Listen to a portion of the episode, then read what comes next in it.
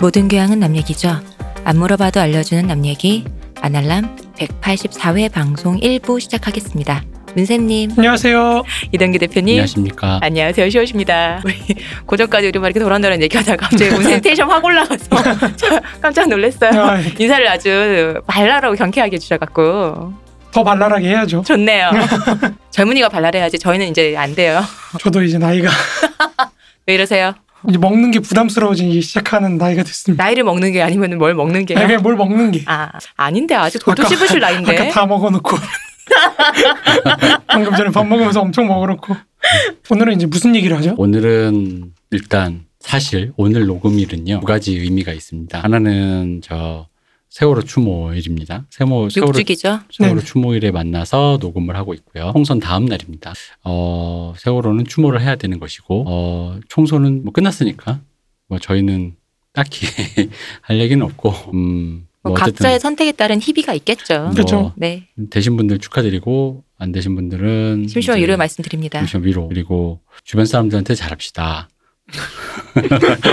가족한테 잘하고 도와준 분들에게 잘합시다. 어, 이제 뭐 이런 말씀 정도 이제 드리면 될 것 같고 어쨌든 간에 4월 여기 뭐야 코로나 막 엄청 좀 하고 있는데도 선거는 했어요. 네. 그래서 어쨌든 이래저래 여차차 뭐 이거저거 다 지나가고 지금 길거리 보면 확실히 봄이다 보니까 사람들도 막, 막 이렇게 막 좀 술렁술렁하는 느낌이 보여요. 네. 제가 어제 지난주죠. 체해가지고 소화제를 사러 약을 사러 약국을 가는데 저희 동네 약국 앞에 시장이 있어요. 시장이 되게 썰렁하거든요. 네. 갑자기 거기가 그 왜 왜 마트 가면 왜 세일 오븐 세일 할 때 왜 득다까지 달려드는 그런 음. 순간처럼 막 거기가 바글바글한 거예요. 그 순간 뭔- 뭔가 밀려드는 공포 있잖아요. 빨리 주변 마트를 들어가서 문을 잠궈야 돼. 약간 이런 느낌. 예, 약간 그런 기분이 살짝 들어가지고 거기다가 그, 그 시장이다 보니까 저희 동네 할아버지 할머니들이 좀 많이 가시는데 일단 일단 좀 화가 났던 거예요. 하- 우리 저희 동네 국한입니다. 저희 동네 한정. 우리 동네 한정. 우리 할아버지들 왜 마스크 안 쓰고 계십니까? 맞아. 근데 요즘에 진짜 많더라고요. 음, 아 그래요. 마스크를 안 쓰시는 분들이 많으셔가지고 네. 저는 계속 집에 있습니다. 저는 뭐 어디 가도 대중교통만 타고 가서 그런지 안 쓴 사람 보기가 좀 드물다가 요즘 조금 보이긴 하는데 그래도 음. 그렇게 많이 보진 못해서. 어, 그게 이제 시호님이 그 출퇴근 시간에 다니시는 거잖아요. 음, 그래서 그런가 봐요. 아마 그러실 수 있어요. 근데 이제 약간 한산한 시간에 길거리라든가 맞아요. 마트, 뭐 대중교통 타보면은 의외로 많아요. 뭐 그러니까 음. 사람이 별로 없으니까 뭐 이 정도는 되겠지 싶으니까 벗고 있는 사람들이 진짜 많고. 저는 집이 이제 잠실 쪽이다 보니까 거기 석촌호수 이렇게 크게 네. 있잖아요. 근데 이제 가끔 이제 점심이나 이럴 때 한번 산책을 나가는데 한 바퀴 돌고 오거든요. 잠실. 근데 깜짝 놀랐더니 원래 막아놨었는지 네. 풀어놨거든요. 어. 사람들이 다 마스크도 안 쓰고 아 진짜요? 거기서 직장인들이 막 이렇게 돌아다니더라고요. 그래요? 상당히 저는 그래서 걱정을 많이 하고 있습니다. 음. 그래서 어쨌든 저는 코로나가 이것도 물을 살짝 괜히 대보면 코로나 이후의 세계는 이제 달라질 것이다라는 지금 각 각계의 어떤 그 예언이 있지 않습니까?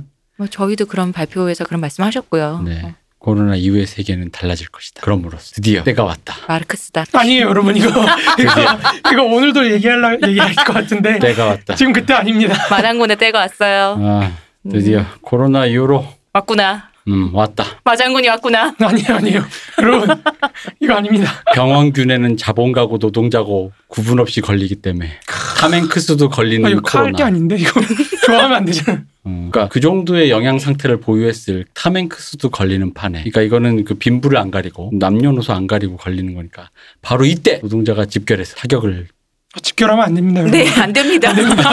자가격리 하세요. 네. 이런 젠장. 살짝 거리두기 합시다. 코로나 이후에 혁명은 달라져 달라져야겠군요. 살짝 거리두기로. 아 그러면 이게 코로나 이후에 혁명도 달라져야 되고 확실히 아. 모든 세계가 다 달라져야 돼. 음. 전략도 달라. 소수자 다수자 우리 아직 얘기 들어했는데 네네. 소수혁명, 다수혁명. 네. 소수자 혁명, 다수자 혁명이 아니라 거리두기 혁명. 거리두기 혁명으로. 어, 거리둔 채 혁명. 그렇지. 거리둔 채 혁명이지. 거리두기로 혁명을 하자는 게 아니라 거리를 둔 채 혁명을 하려면 어떻게 되냐. 아, 이것도 되게 어렵네요. 일단 사람이 모여야 파워가 생기는 건데 그렇죠. 모일 수가 없는데 아, 이거야말로 어, 그러면 우리도 지난 시간에 얘기했던 그 부르주아가 농민아니에요? 6월 봉기 음, 프랑스의 6월 봉기를 진압할 때 그 부르주아들의 획책 있잖아요. 지금 완벽한 부르주아들의 획책에 의해 놀아나는 정 시구가 아닙니까? 이게 아간벤이 했다가 욕을 먹은 얘기죠. 아간벤이 이 코로나가 예외 상태를 조장해서 음. 음. 부르주아들이 이제 요새 별의별 그 많잖아. 빌게이츠가 만들었다는 둥, 아, 맞아, 맞아. 퍼뜨렸다는 둥. 이게 아간변님이 바로 제가 그래서 아간변 이게 한 건데 이게 그러니까 이 말이 되게 뭐랄까 그러니까 말만 듣는데 그럴 듯해요. 맞아요. 왜냐면 이제 그 우리 방송에서 나온 말이잖아요, 솔직히. 그, 그 방송이 지금 마침 이거에 그래서 왜 부르주아 전국을 획책한 다음에 보통 선거로 4월 15일 총선을 해서 부르주아 전국을 만들려는 부르주아 민주당의 음모 뭐 이런 식으로 해서 좌파가 민주당을 공격하면 뭔가 이게 뭐가 있어 보이는데 아 글쎄요. 일단 우리는 일단 거리둔체 혁명이라는 거를 좀 지향해야 될 것 같고요. 중요한 건 우리한테 중요한 건 아마 그건 것 같아요. 그러니까 뭐 이런 세계가 바뀌었으니까 우리가 이제 뭘 준비 이런 거보다는 바뀐 세계가 어떨지를 아무도 모른다라는 거에서 조금은 이게 뭐 절망이든 희망이든 비슷한 치 균등치를 갖고 있다랄까 음, 부자도 모르고 이거는 흔히 말하는 저 뭐야 그 투자의 화신 누구죠 그분 워렌 버핏 워렌 버핏. 워렌 버핏도 모른다 이거죠 저도 모르고 삼성전자 주식은 올라갈까요 그 동학 개미운동 약간 충격을 받았습니다. 음. 음. 아, 이거 좀 말리고 싶은데 사실 제 주변에도 갑자기 하시는 분들이 계시더라고요. 음, 네. 좀 더 있어봐라 약간 했는데 네 근데 뭐 아 이게 흐름이 참 여러모로 생각이 좀 복잡해지고 음. 있더라고요 저도. 네, 저희가 저번에 혁명을 위해서 죽창반과 꽃병반을 모집했잖아요.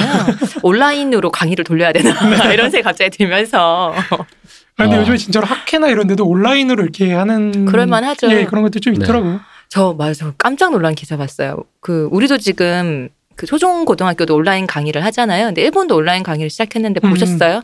교실에 애들이 다 모여 있고 선생님만 집에서 그런 의미가 없잖아요. 제 말이 그 말이에요. 제가 너무 놀랐어요. 그 사진을 보고 뭐 하는 짓이지? 데이터에 근거한 거 아닙니까 어린 애들은 잘 안 죽는다는 거 집에 돌아가잖아요. 어, 노인네가 죽지 어, 진짜 놀랐어요. 아 왜냐면 그게 고령화 사회가 일본이 워낙 심하다 보니 어떤 전략적인 방법 아니겠느냐. 그 일본 요즘 그런 유언비어도 되게 많더라고요 실제로. 음, 음. 저는 왜냐면 그런 얘기도 들었어요. 이게 진짜 왜, 왜 미국에서 그러니까 지금 이탈리안가에서 사법권에서 실제로 한 말이잖아요. 부모 아? 영국이랑 부모 그쪽에서는 리무버라는 별명이 있다면서요. 코로나가 어. 부모 세대를 삭제해주는 병이다. 근데 이제 이게 그런 게 사실 그건 있잖아요. 그러니까 우리가 노인분들한테 이게 도덕상 인간상 죽어라 죽어라 할 수는 없지만 적어도 이렇게 얘기할 수 있어요. 100세 120세 시대에 걸맞는 그 경제 라이프 사이클을 인간이 대비하지 못했다. 그거는 지금 우리가 마이크, 마르크스 할 때도 마찬가지인 게 지금 19세기 때 자본주의가 충만해서 사회주의로 나아가는 길에 있어서의 그 자본주의가 충분히 성숙하지 않았다라는 말과 비슷한 의미로. 근데 그렇다고 해서 노인을 죽일 수는 없는데 그렇죠. 코로나가 삭제, 코로나가 마치 그것을 삭제해주고만 있는 것만 같은 식의 그런 악랄한 농담이 나오다 보니까 마치 그걸 집, 그 초등학생이 이렇게 딱 하니까 걔들은 안 죽으니까 걔들이 가져가서 복균자가 돼요. 보건제가 돼요. 집에 가서 집에 가서 곳곳에 어른들에게 퍼뜨리고 고령인들을 삭제하거나 인간성이라고는 뭐 이런 거 아닐까 이런 악랄한 얘기를 한번 이렇게 네. 공유되는 걸 한번 이 방송이 나갈 때쯤은 좀 진정이 됐으면 좋겠네요. 음, 저 5월달에 나갈 거니까 근데 뭐 인도네시아를 보니까 뭐 덥다고 해결되는 게 아니더라고요. 이게 에어컨으로 이렇게 네 에어컨으로 음. 퍼지다 네, 보니까 그게 더 무서운 거예요. 이게 어떻게 될지 모르겠지만 이게 네. 저도 이게 뭐 또 8월 9월에 다시 네네. 또 재유행한다는 음. 얘기가 또 돌아서 아니 그게 왜냐면 6월 말만 돼도 전 6월 말부터는 마스크 쓰고 다닐 자신이 없어요. 그러니까요. 저도요. 너무 덥잖아요. 네. 지금도 솔직히 오늘 좀 더웠잖아요. 후끈후끈하더라고요. 이렇게 음. 이 마스크 안이 그래서 전혀 자신이 없습니다. 마스크도 마스크인데 그 더위에 만약에 에어컨을 못 튼다고 생각하면 살 수가 없어요. 게다가 사실은 저희가 우리 작년에 좀 공개 방송도 자주 하고 뭐 사실 좀 이렇게 의외로 팬들 분들과 만나서 뭐 이런저런 얘기도 하고 하니까 재밌더라고요. 음. 슬좀 해보고도 싶은데 여전히 언제 시작해야 될지 전혀 감을 못 잡겠어요. 그러니까 그래서 저는 그런 거죠. 젊다고 생각하시는 분들만 모여 뭐 이런 거 있잖아. 나더 악랄한 말 생각났어. 아까 그거랑 연관해서. 뭐, 아, 네. 어, 아닙니다. 뭐, 자제 자제. 자제하겠습니다. 네, 아닙니다. 그래서 저 그분들만 모이고 안 하려면 원격으로 하고. 아까 일본처럼. 어, 일본처럼.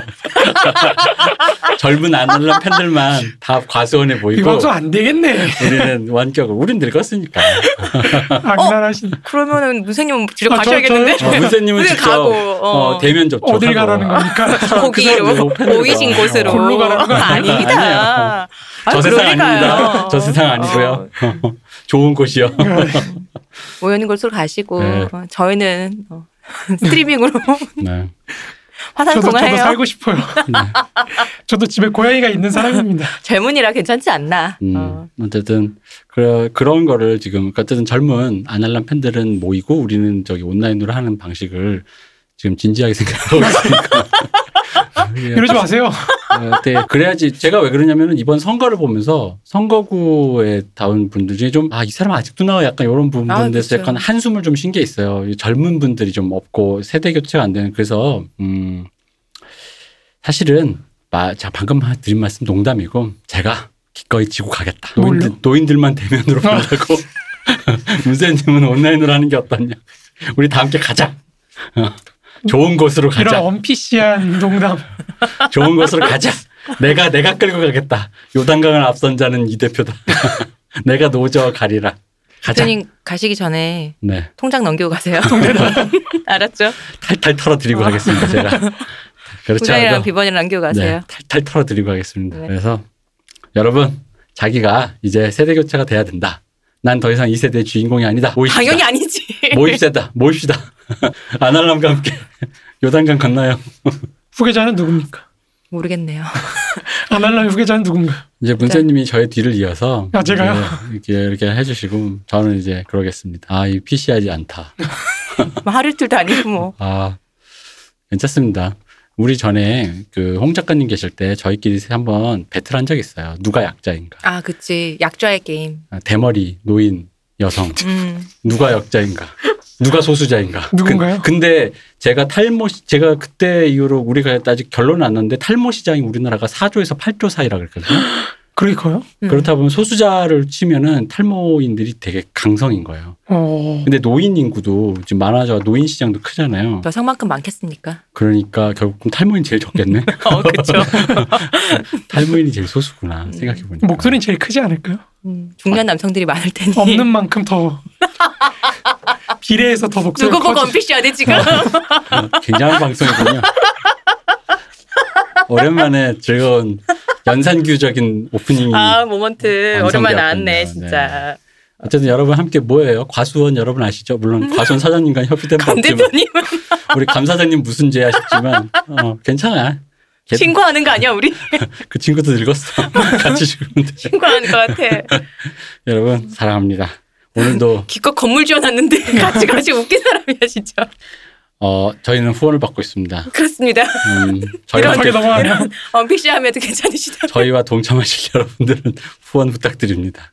감사합니다. 아, 고맙습니다. 코로나, 코로나 사태에도 이게 좀 각자 힘을 내시길 부탁드리고, 어, 저는 그래요. 언피시든 피시든 간에 언피시한 거를 언피시다 하다고 느끼고 우리끼리 농담할 수 있다면 제일 좋은 방식인 그럼요. 거라고 생각하고 피시하든 안피시, 언피시하든 좀 빠지겠습니다. 네.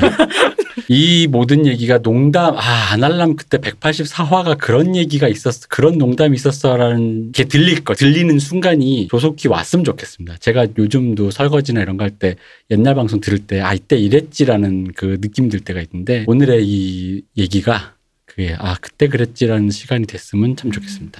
어쨌든 후원해 주신 분들 모두 감사드리고 앞으로도 더 후원해 주시기 바라고 아직 백지수표 안 왔습니다. 블랙카드 안 왔네요. 네. 백지수표도 오지 않았어요. 백지수표 오면 그거 이상한 거라 요즘 시대 불- 백지수표 오면 그거 그거 분명 히 부도수표예요. 블랙카드 도난 카드. 그러니까 어쨌든 감사합니다. 자 이제 방송을 들어가 보겠습니다. 자 오늘 방송은 사실 지난 방송과 더불어 제가 생각하기에는 어 제가 아날람을 들으시는 분들의 어떤 평균 이하의 지, 지능을 갖고 있는 사람으로서 그 지난 방송과 오늘 방송이 제가 생각하기엔 제일 어려워요. 그래요? 네. 약간 그러니까 어려운 거 이거 그러니까 이게 긴가민가 해가지고 알듯 말듯 알듯 말듯 어, 어 그래. 이런 게 있지 하다가도 또 문세님이 들어주시는 보편적인 의미의 법칙을 듣다 보면 어 그건 또 아닌가? 이러다가도 음. 아니 또 다른 얘기 예를 들어 주실 때 아 그치. 그건 나도 실제로 본 적이 있어. 이해가 되려다가 그렇지만 하면서 또 뭐 사실 전 세계적으로는 이런 것이 또 이렇다 할 때는 어 그또 하면서 약간 이렇게 아 왔다 갔다 아리까리한 그런 게 있어요. 근데 여러분 이 모든 걸 참고 들어야 광명이 열린다. 마장군님이 옵니다. 마장군님 오고 개안 영통 되고. 이거 약간 무속 방송 아니에요? 천국의 그 천국에서 마장군님 바로 옆에 쓰실 수 있게 계시다 아 근데 이제 지금 이런 방송이 네. 굳이 코로나하고 연결을 시키자면은 사실 네. 지금 공급하고 수요가 동시에 되게 급격하게 축소하는 국면이거든요. 네. 지금 그러니까 그걸 놓고 이제 어젠가요? 그저께 발표를 했죠. 벌써 대봉쇄의 시대라고. 네. 음.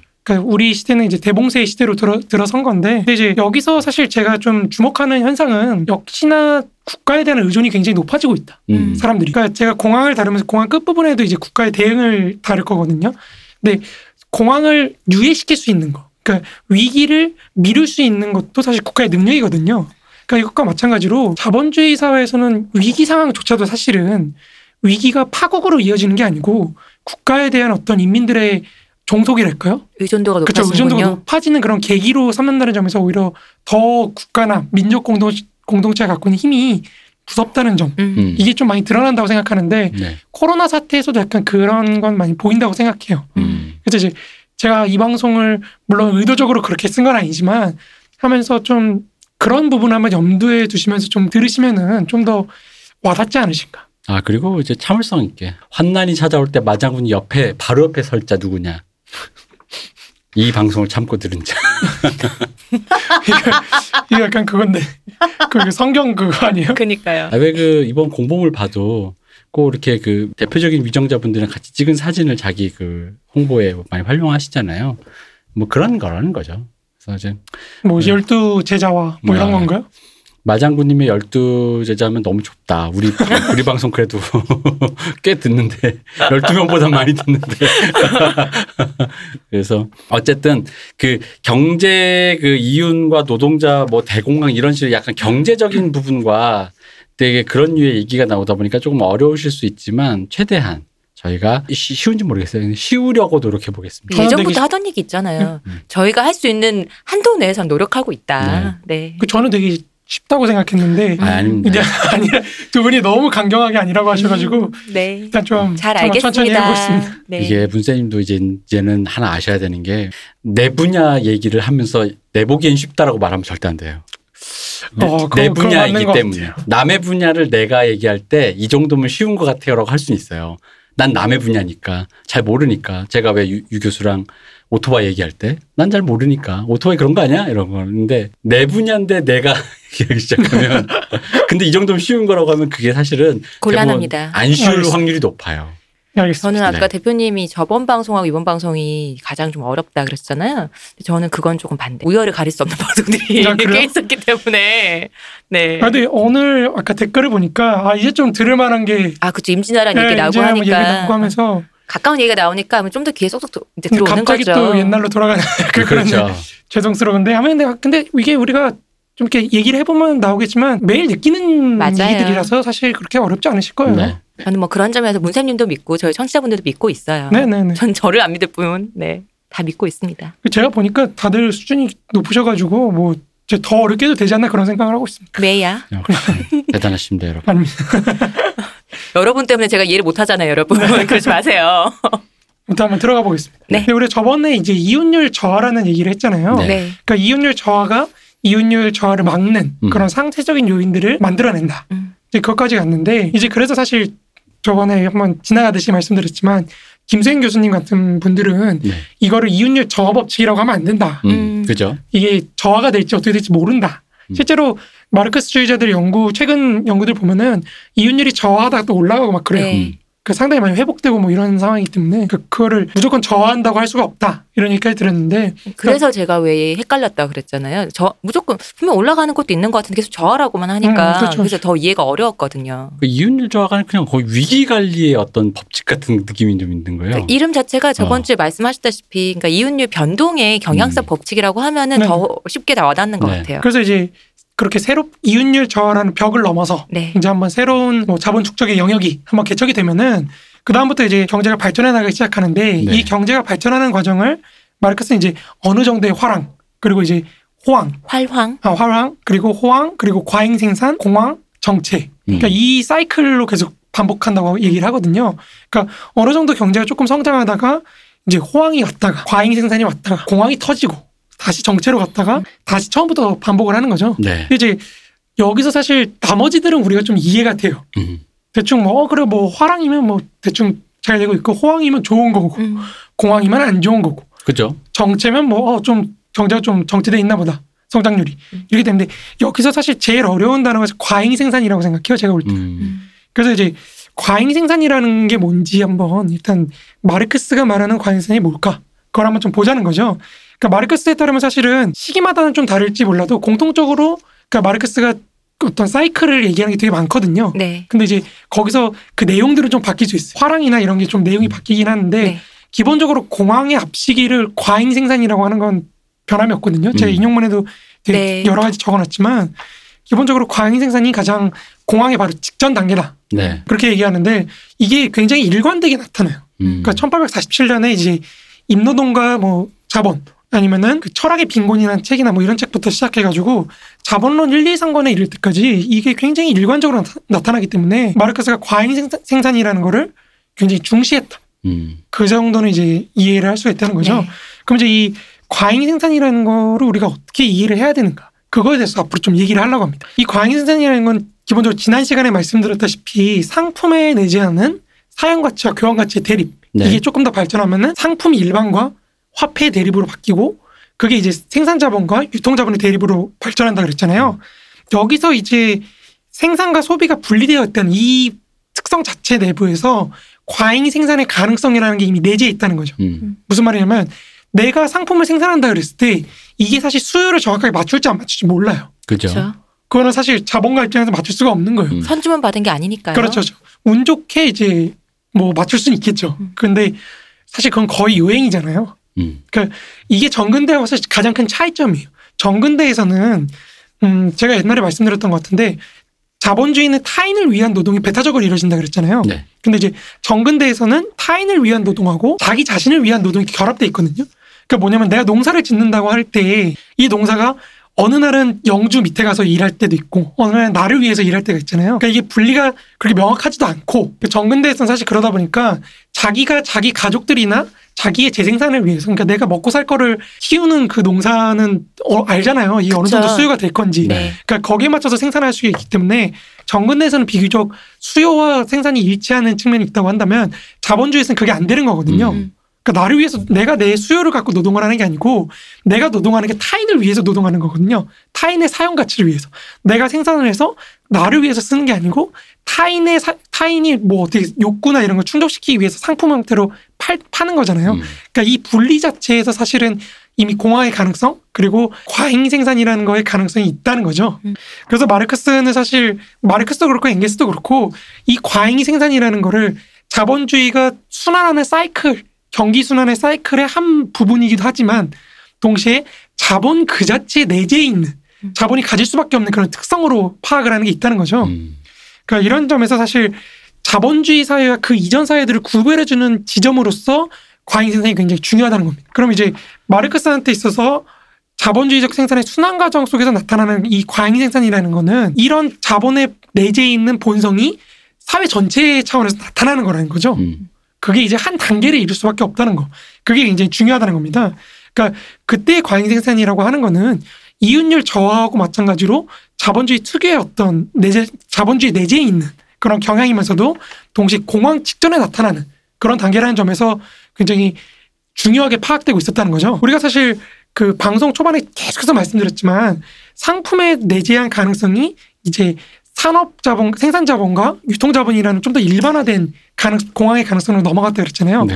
여기서 이제 그게 구체적으로 폭- 공황으로 폭발하는 과정에서 나오는 게 이제 과잉 생산 단계라는 겁니다. 그러니까, 그러니까 우리가 계속해서 얘기하지만 생산 자본과 유통 자본이 분리된 상황에서 이 생산 자본들이 더 높은 이윤을 추구하다 하기 위해서 서로 경쟁을 하다 보니까 네. 소비가 얼- 얼마나 이루어질지 그런 걸 생각 안 하고 무조건 경쟁 속에서 음. 과도하게 생산하는 측면이 생긴다는 거죠. 음. 이게 일반화돼서 나타나는 게 이제 과잉 생산 단계라고 하는 겁니다. 네. 이 과잉 생산과 그러면은 이윤율 저하가 어떻게 연결돼 있나? 이게 굉장히 중요하다는 거죠. 그러니까 우리가 계속해서 말하면 새롭게 이제 형성된 이윤율, 그러니까 그 새롭게 형성된 산업 분야가 나타났을 때 거기서 이제 높은 이윤율을 쫓아서 막 돌진하기 시작합니다. 자본들이 음. 막 돌진하기 시작하는데 여기서 이제 제가 저번에 유통자본 얘기를 들었잖아요. 네. 근데 그때 뭐라고 말씀드렸냐면 생산자본 마르크스가 기본적으로 공황에 대해서 논의하고 싶었던 거는 생산자본과 유, 유통자본의 대립에서 시작을 했다가 처음에는 나중에는 생산자본 자체 내에서 어떻게 유통자본과의 대립이나 이런 것들이 나타나는지를 얘기를 하고 싶었다고 말씀드렸잖아요. 그래서 마르크스의 기본적인 목적은 자본가 혹은 자본주의적 생산 자체가 더 이상 지속 불가능하게 되었다는 걸 입증하려는 음. 그런 거였다고 말씀드렸잖아요. 그러니까 마찬가지로 여기서도 그 금융이나 이런 것도 생산 자본들 간의 관계에서 시작을 해가지고 이제 은행이나 이런 걸로 나타난다는 거죠. 그렇게 나타난 이제 신용이나 금융 이런 것들이 생산 자본의 팽창을 도와주는 역할을 하는 거예요. 네. 뭐 그건 뭐 우리가 네, 익히 우리가 아는 익히 것알수 같은데. 있죠. 그러니까 그런 거라고 했을 때 이 생산이 기본적으로 우리가 아까 말했던 일, 일정한 정도의 화랑이 있고 호황이 일어나는 단계별로 따라서 이자율이 바뀌어요. 음. 그러니까 금융자본과 생산자본 간의 관계가 바뀌기 때문에 그렇거든요. 그게 자본이 이제 생산자본이 확장되기 시작하면서 경쟁을 막 하고 확장되기 시작하면서 전체 자본이 확장하기 시작할 때는 이자율이 낮아요. 음. 어느 정도 화랑이었을 때 초기를 말씀, 말씀드리는 거예요. 왜냐면 이거는 공황 다음이 처음부터 시작이니까. 그러니까 이자율이 낮을 때는 점점 이자율이 오르더라도 천천히 올라요. 네. 천천히 오르다 보니까 자본의 투자를 받는 것과 이자율의 상승이 거의 동시에 올라가는 거예요. 음. 천천히. 내가 돈을 빌리기도 쉽고 돈을 갚기도 쉬운 거예요. 이 상황. 그게 어느 정도의 화랑 수준입니다. 네, 그렇죠. 이자율이 낮다라는 거는 돈을 빌려 여기 말고도 빌릴 때가 많고 충분히 그 채무자가 갚을 수 있는 여건이 되는 그렇죠. 상황이 충분히 만들어지기 때문에 이자율이 낮아지는 거잖아요. 그냥 흔히 말하는 빌려주는 사람이 그러니까 요즘은 은행이 갑이지만 그때는 은행이 빌 우리 걸 위왕이면 우리 은행 걸 빌려가십시오라는 식으로 하기 때문에 이자율이 낮다 이렇게 편, 편하게 생각 이게 왜냐면 이자율이 낮아지고 이렇게 하면은 또 이것도 복잡해하시는 분들이 계세요. 아, 그렇죠. 그럴 수 있죠. 화랑된데 이게 낮아지고 뭐 호황된 높아지고 해서 그러니까 그게 아니라 그러니까 흔히 말하는 경기가 좋으면 돈을 빌려도 갚기가 좋고 음. 이제 그렇게 되면 여기저기 뭐 A 은행과 B 은행이 있는데도 돈을 빌리더라도 이거 다 되게 단순한 거지만 뭐 이왕 우리 은행 거 빌려 우리 어 자꾸 특정 은행이 돼버리네 음. B 은행 거 빌려가세요라고 광고 부탁드립니다. 이게 B 특정 은행을 빌려가세요라고 당연히 그러니까 요즘 그게 비슷한 얘기로 일본이 지금은 어떤지 모르겠는데 작년까지 왜 그 아베 그 양적 네네네. 그 아베노믹스 해가지고. 예, 아베노믹스에서 회사가 마이너스 그럼이었죠, 심리요. 이, 예 예. 그래서 회사가 일자리가 너무 많아서 이제는 회사가 그 부- 직원들한테 갑질을 못 한대요. 네, 맞아요. 왜냐면 관두면은 손해니까 음. 그래서 만약에 관두면은 그 책임자한테 엄청나게 뭐라고 한다 그러더라고요. 근데 그러다 보니까 회사가 오히려 선택을 구하는 시기라고 그렇게 됐는데 그게 바로 웃긴 게 바로 몇 년 전 한 2000년대 90년대 후반에서 2000년대 고요 10년 사이 15년 사이에 구직을 했던 이른바 80년대생 그 근처 사람들은 그런 시절이 아니라 불경기 때 음. 막 원서 100개, 200개씩 쓰다가 된 사람들이니까 이게 그 이해가 안 되는 거죠. 정서 차가 엄청나대요. 뭐 조금만 가르치려고 그러면 아 그럼 회사 간둘게요 이래버린다는 거지. 근데 그와 비슷 뭐좀 딴 얘기지만 어쨌든 그런 식으로 은행이 읍소하던 시절입니다. 이게 그렇죠. 이자율, 이자율이 낮다는 건 은행이 읍소한다 이렇게 생각하시면 될것 아, 이게 같아요. 왜 낮은 이자율인지는 이제 뒤로 가면 네. 네. 공황과 이제 그리고 파탄 나면서 왜 음. 다시 이자율 낮아질 수밖에 없다는 거 한번 볼 겁니다. 근데 어쨌든 이런 낮은 이자율과 이제 산업이 조금 화랑 화랑으로 좀 가기 시작하는 시점에서는 이제 마르크스가 소위 아무리 수요가 증가해도 대- 네. 그러니까 돈을 빌리려는 거에 대한 수요가 증가를 해도 공급이 굉장히 원활하기 때문에 이 단계에서는 음. 이제 마르크스가 소위 비유를 하는 백마의 기사 라고 아. 하는 사람 이런 그러니까 신용에만 의존해서 돈을 빌려서 사업을 하는 음. 그런 애들이 나타나기 시작한다는 거죠. 이 백마의 기사들이 이제 호황으로 가는 그 문을 열어젖히는 그 지표라고 보거든요. 네. 그러니까 여기서부터 우리는 미래를 알죠.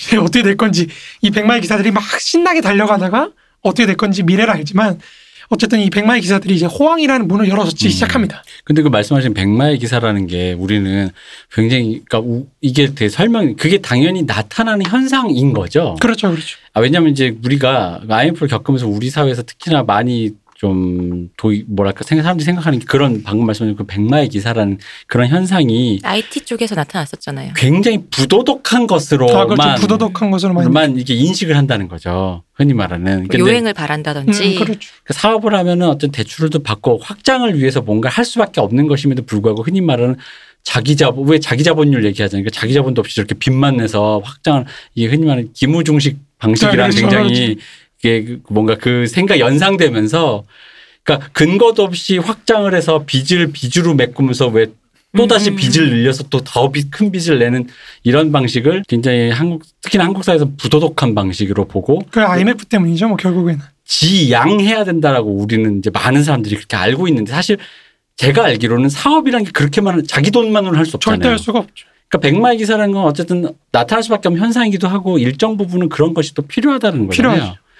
그러니까 요 부분에 대해서 조금 그러니까 이게 뭐또 이것도 잘못 얘기하면 또 마르크스도 긍정한 백마의 기사가 그러니까 뭔가 선입견을 좀 갖지 말고 네네네. 들어주십사 하는 뜻에서 얘기 드리는 거죠. 예 그렇습니다. 그게 이제 한국 역사에서는 이제 여러 번 그런 경험이 있었잖아요. 네 옛날에 그렇죠. 지난 시간에도 말씀드렸지만 김정영 교수 이제 옛날 장관 같은 분들은 그런 거에 대해서 너무 이제 음.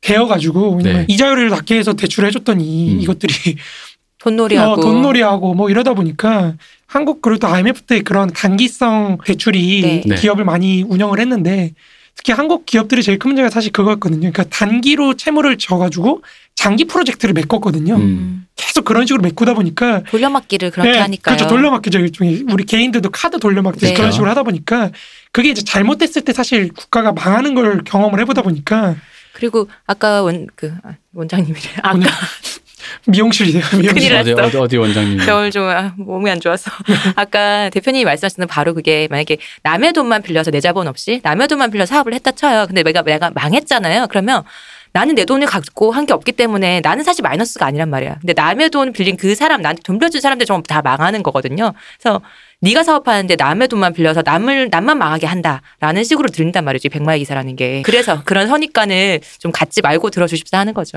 뭐 그래서 뭐 돈 벌면 됐죠. 그 이제 그거를 어. 되게 되게 뭔가 하여간 선입견으로. 아, 그러니까 어, 돈을 어. 벌면 좋은데 망한 경우에 너 음. 때문에 몇 명이 자빠지냐는 거지. 음, 그렇죠, 음. 그렇죠. 네, 그러니까 잠깐 여담인데 이것도 그러니까 한국이 사실 그렇게 했던 게 대마불사 때문이잖아요. 음, 네. 그렇죠. 근데 실제로 이게 보면은 역사적으로 보면은 대마불사가 입증이 잘 안 돼요. 음. 음. 그러니까 우리도 재벌 기업들이 계속 도산하거든요. 그죠? 예. 이미 뭐 IMF 이전에도 엄청 많이 도산을 했고 음. 계속 도산을 했기 때문에 사실 뭐 시장은 정직합니다, 여러분. 그리고 그것 때문에 그래서 그렇게 돈을 막 쏟아 부어주고 맞아요, 했었잖아요. 근데 맞아요. 하지만 결국은 분식회계로 뭐 그런. 그죠? 네. 그, 그, 그, 그 재벌분들 농담 그런 농담 이제 재벌이 사실 뭘 잘했냐 국가가 다 국민 세금으로 어. 그런 얘기도 있잖아요. 어. 그러니까 그런 식으로 어쨌든 이런 근데 백마의 기사들이 사실 있어야지 네. 경제가 굴러간다는 음. 거예요. 사실은 음. 규모도 커지고요. 그렇죠. 규모도 커지고 규모도 수요나 이런 것도 계속 늘어날 수가 있고 네. 여기서 착각하시면 안 되는 게 뭘 하는지 설명할 수 없는데 외제차를 끌고 다니는 사람, 사업가라고 말하는 사람. 직함은 CEO요. 어, 조심하십시오. 대표고 이런 그 사람인데. 얘기하는 거 아닙니다. 네. 근데 아무튼 이런 백마 기사의 어떤 돌격이 호황으로 가는 문을 열어 젖히는데 음. 네. 이제 이제 호황기로 접어들기 시작하면서 이자율이 이제 그, 그 전에 최저치와 음. 앞으로 오게 될 최고치 사이의 평균으로 이제 도달하게 된다는 거죠. 네. 그러니까 여기까지는 아직 괜찮은 거예요. 네. 기본적으로. 뭐 우리 IMF 직전 생각하시면 뭐 괜찮을 것 같습니다. 네. 그렇죠. 그러니까 그래서 마르크스는 이 호황기 때 그 이자율의 적당한 수준과 음. 이제 그거에 기초해서 화랑이 일어나는 이거를 이제 건실한 상태라고 얘기를 해요. 그러니까 산업자본과 대부자본이 동시에 순탄하게 이제 발달하는 거죠.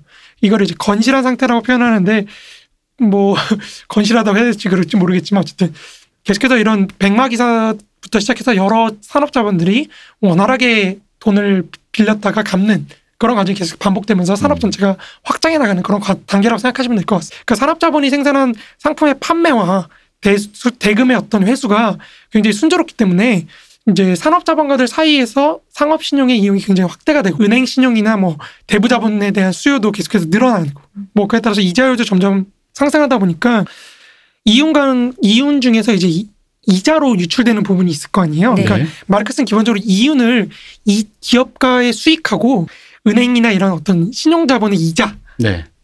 나눠서 보는데 음. 그러니까 여기서 문제가 뭐냐면 이자가 너무 늘어나면은 당연히 이윤이 줄겠죠. 그죠? 네.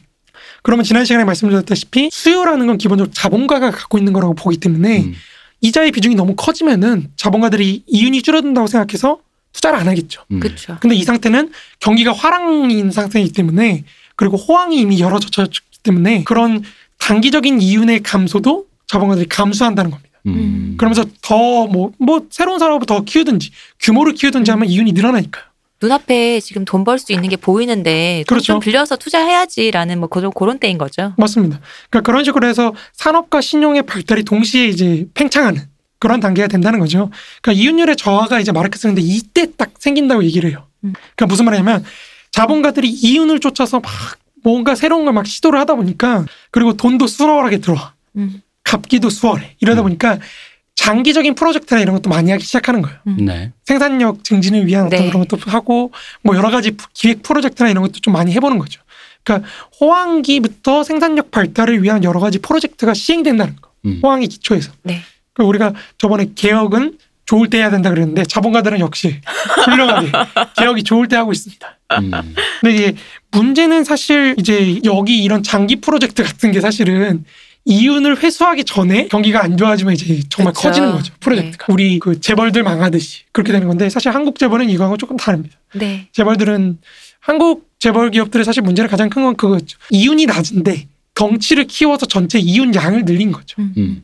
음. 서로 돌려 막아서 네. 이렇게 안 되는 그러니까 하나가 넘어지니까 다 넘어진 거잖아요. 그러니까 어쨌든 그런 건데 뭐 그것도 사실 비슷해요 여기 나오는 거 어쨌든 이렇게 장기 프로젝트도 시작하면서 생산력 증진을 이뤄내는데 그러니까 어느 정도의 화랑과 호황기에는 소비의 한도를 고려하지 않고 그냥 자본주의가 가, 갖고 있는 어떤 생산력을 극대화 시켜가지고 그냥 해볼 수 있는 거 다 해보는 거예요. 음. 그래서 산업자본의 생산력 이나 뭐 축적 능력이나 이런 거에 최대가 되는 그런 최대한으로 활용하는 그런 시기가 바로 이 시기입니다. 네. 그러니까 이때 이제 초과 이윤을 얻기 위한 자본들 간의 경쟁 속에서 이제 드디어 우리가 앞에서 말했다. 이윤율 저하가 그렇죠. 자본의 유기적 구성이 고도화되기 시작하는 거예요. 음. 그러니까 이게 굉장히 심각한 문제입니다. 그리고 경쟁이라는 건 기본적으로 계속해서 제가 이윤율 저하 설명드리면서 말씀드렸지만 그 초과 이윤을 균등화시키기 시작한다 그랬잖아요. 그러니까 제가 돈을 벌어. 그럼 나도 저기에 참여해서 생산하기 시작하는 거예요. 네. 네. 이런 식으로 되다 보니까 전체 자본의 이윤이 균등화되기 시작해요. 음. 계속해서 균등화 작용이 일어나고 그러다 보니까 전체 이윤율도 점점 떨어지는 거예요. 음. 음.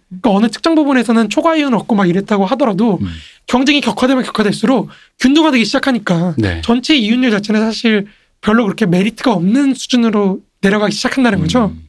우리 지난 시간에 예를 들어서 말씀드렸었잖아요. 뭐 이렇게 뭐 유행했을 때 우후죽순처럼 그렇죠. 생기는 우후죽순 어떤 것들. 네. 거기서 이제 이윤율 균등화가 되는 거죠. 그러니까 한두 개 했을 때는 몇 개 없으니까 굉장히 잘 됐겠지만 그렇죠, 그렇죠. 많아지면은 다들 이제 전체적으로 안 되는 거죠. 그렇죠.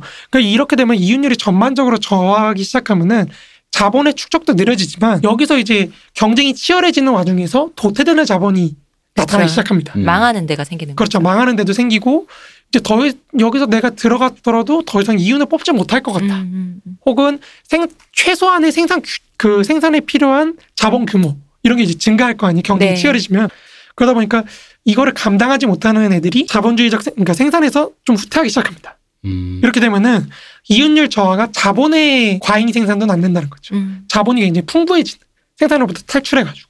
그러니까 이런 단계가 되다 보니까 저번에 제가 이윤율 저하하면서 여러 가지가 과잉이 된다고 했지만 노동력의 과잉도 나타나고 네. 상품 자체의 과잉도 나타나지만 여기서 이제 자본 자체의 과잉도 나타난다는 거죠. 네.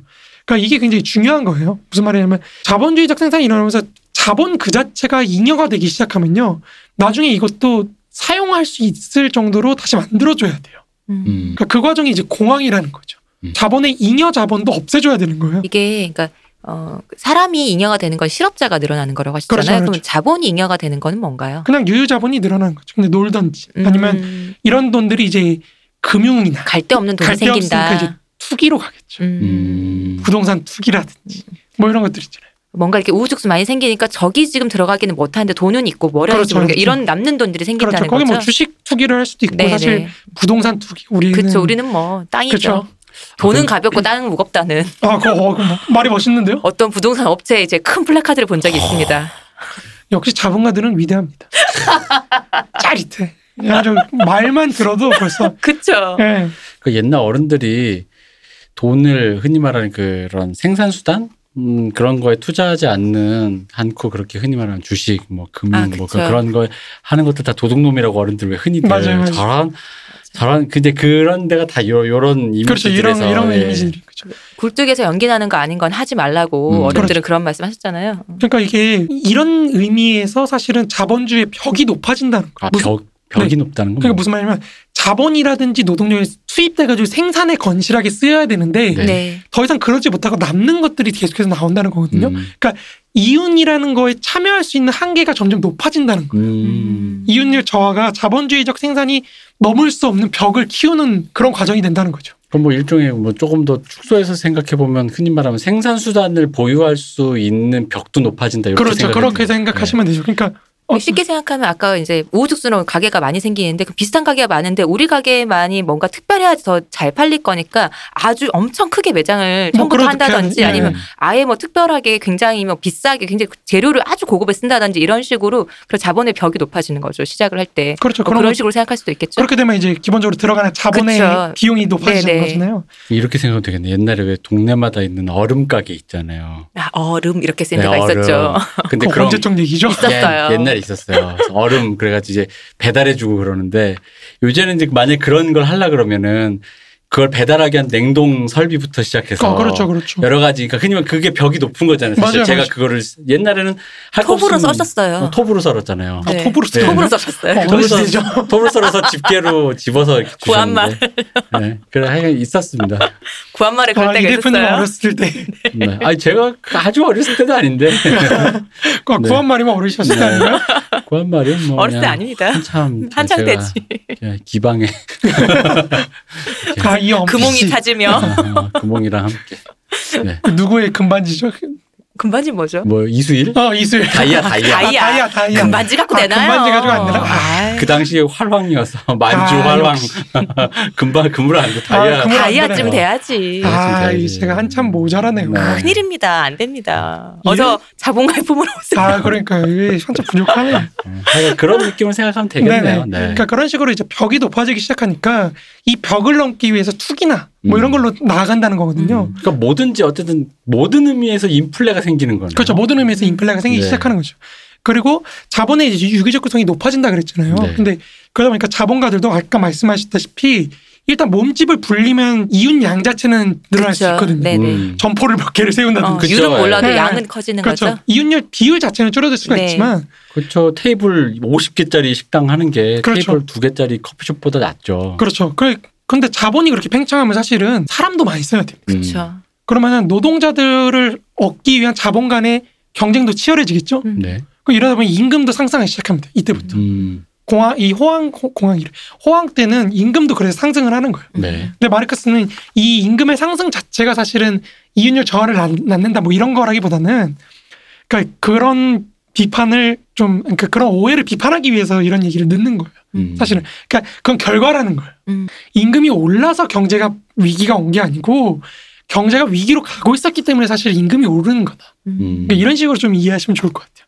그러니까 어쨌든 그러다 보니까 임금도 상승하고 임금이 상승, 상승하니까 사실 상품에 대한 수요도 늘어나는 거죠. 그렇죠. 뭐 이런 식으로 그러니까 점점 더 화랑으로 더 올라가기 시작하는 겁니다. 호황이 네. 되는 거죠. 그렇죠. 호황이 되는 거죠. 그러니까 그러다 보니까 전체 이 경기 자체는 아직도 잘 나가는 것처럼 보여요. 그렇죠. 어, 그렇죠. 네. 그렇죠. 문제가 없는 거. 임, 뭐냐면 내 임금도 오르고 회사도 규모가 커지고 음. 우리 IF 직전에 엄청 잘 나갔어요. 그렇죠. 맞아요. 잘 나갔어. 그렇지만 이제 아까 말했다시피 전에도 말했지만 이윤율이 쩔어 쭉 쩔어.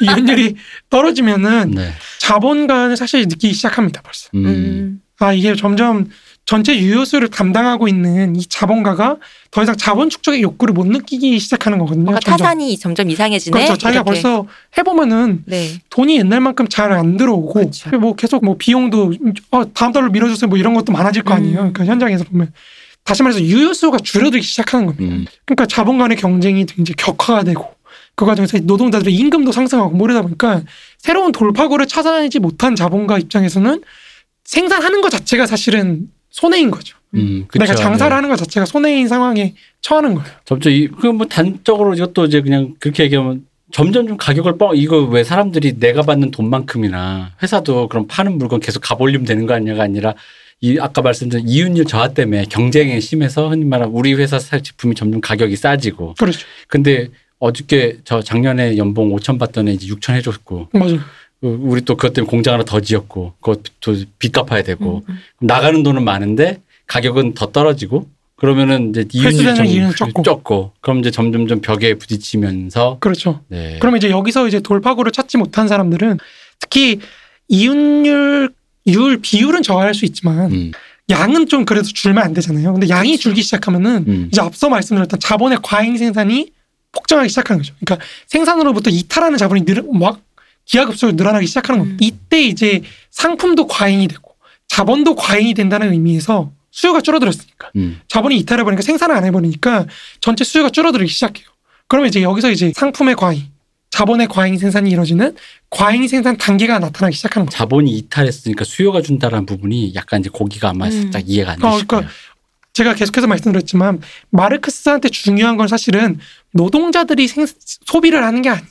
그러면요. 자본가가 자본가가 음. 더 많은 기계 설비나 이런 걸 통해서 그러니까 생산 수단의 분야 그러니까 음. 기계를 생산하는 분야들 같은 거 있잖아요. 뭐 원재료를 만든다든지 생산에 들어가는 네. 원재료라든지 철강, 어, 뭐. 철강이나 이런 것들을 생산하는 여기가 줄어들면 경기가 무너지는 거예요. 음. 근데 여기가 여기서 자본이 더 이상 생산을 하지 않고 이탈해 버리기 시작하면 수요 자체가 줄어들기 시작하는 거죠. 아, 그러니까 그 부분을 잘 이렇게 이해가 안 되거나 와닿지 않으셨던 분들, 그 부분을 설명을 듣기 전까지면 사람들이 문세님이 해주신 설명에서 그 부분이 제일 이해가 안 되는 부분일 수 있어요. 뭐냐면 흔히 말하는, 어, 어쨌든 간에 유, 유연율이 작아진다 하더라도 임금도 오르고 돈이 좀 돌고 있는데 그럼 노동자들이 어쨌든 소비를 하는데 소비가 줄어들었다는 게 무슨 소리야. 내 주머니 돈이 많으면 소비가 더 늘지라는 그렇죠. 건데 그렇죠. 그게 아니라 문세님 말씀은 그러니까 마르크스가 보기에는 그 생산 수단에 투자하는 그 자본들이 자본 회수하거나 이탈하기 그렇죠. 시작하면서 더 이상 이제 팽창 자체가 맞습니다. 없어진다는 한계가 도달한다 그런 의미의 수요가 줄었다는 얘기인 거죠. 그래서 제가 지난번에도 계속해서 자본가들의 수요가 중요하다고 말씀드린 거예요. 네. 노동자들이 아무리 돈을 쓰고 그래도 사실 월급을 받아야 돈을 쓰죠. 그렇죠. 그게 제일 중요한 거죠. 네. 그러니까 자본가들이 수익을 못 내고 음. 자본가들이 더 이상 생산을 하지 않으면은 음. 전체 수요는 줄어들 수밖에 없다는 겁니다. 근데 방금 그 말씀은 굉장히 이 한국에서 우파적인 언사로 들려요. 아, 그럴, 그럴 수 있죠. 야 무슨 비정규직이고 나발이고 일단 회사가 살아야 약간 대마불사도 비슷한 아, 약간 비슷한 네. 말이죠.